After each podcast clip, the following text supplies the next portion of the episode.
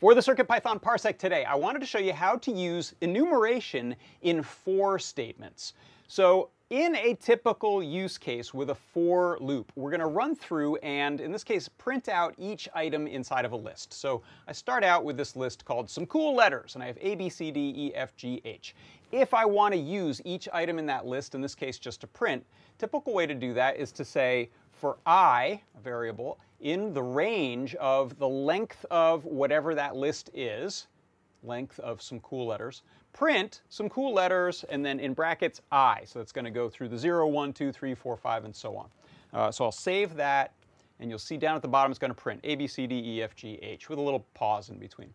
Now, that is a real common way to do it, but this is a much more elegant way to do it using enumeration.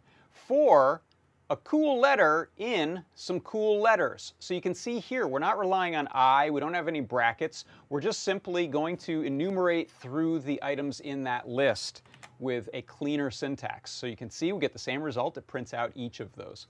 Now one other thing that we can do is also show the count, which initially will line up with the index, but the count of each item in that list is simply, in this case, the first item when we use enumerate in that list. So for a variable named count and a variable named a cool letter in enumerate the list, some cool letters, we're going to print out the count and the cool letter each time it runs through. So if I hit save now, you can see we get the 0, 1, 2, 3, 4, 5, 6, 7 count and their values.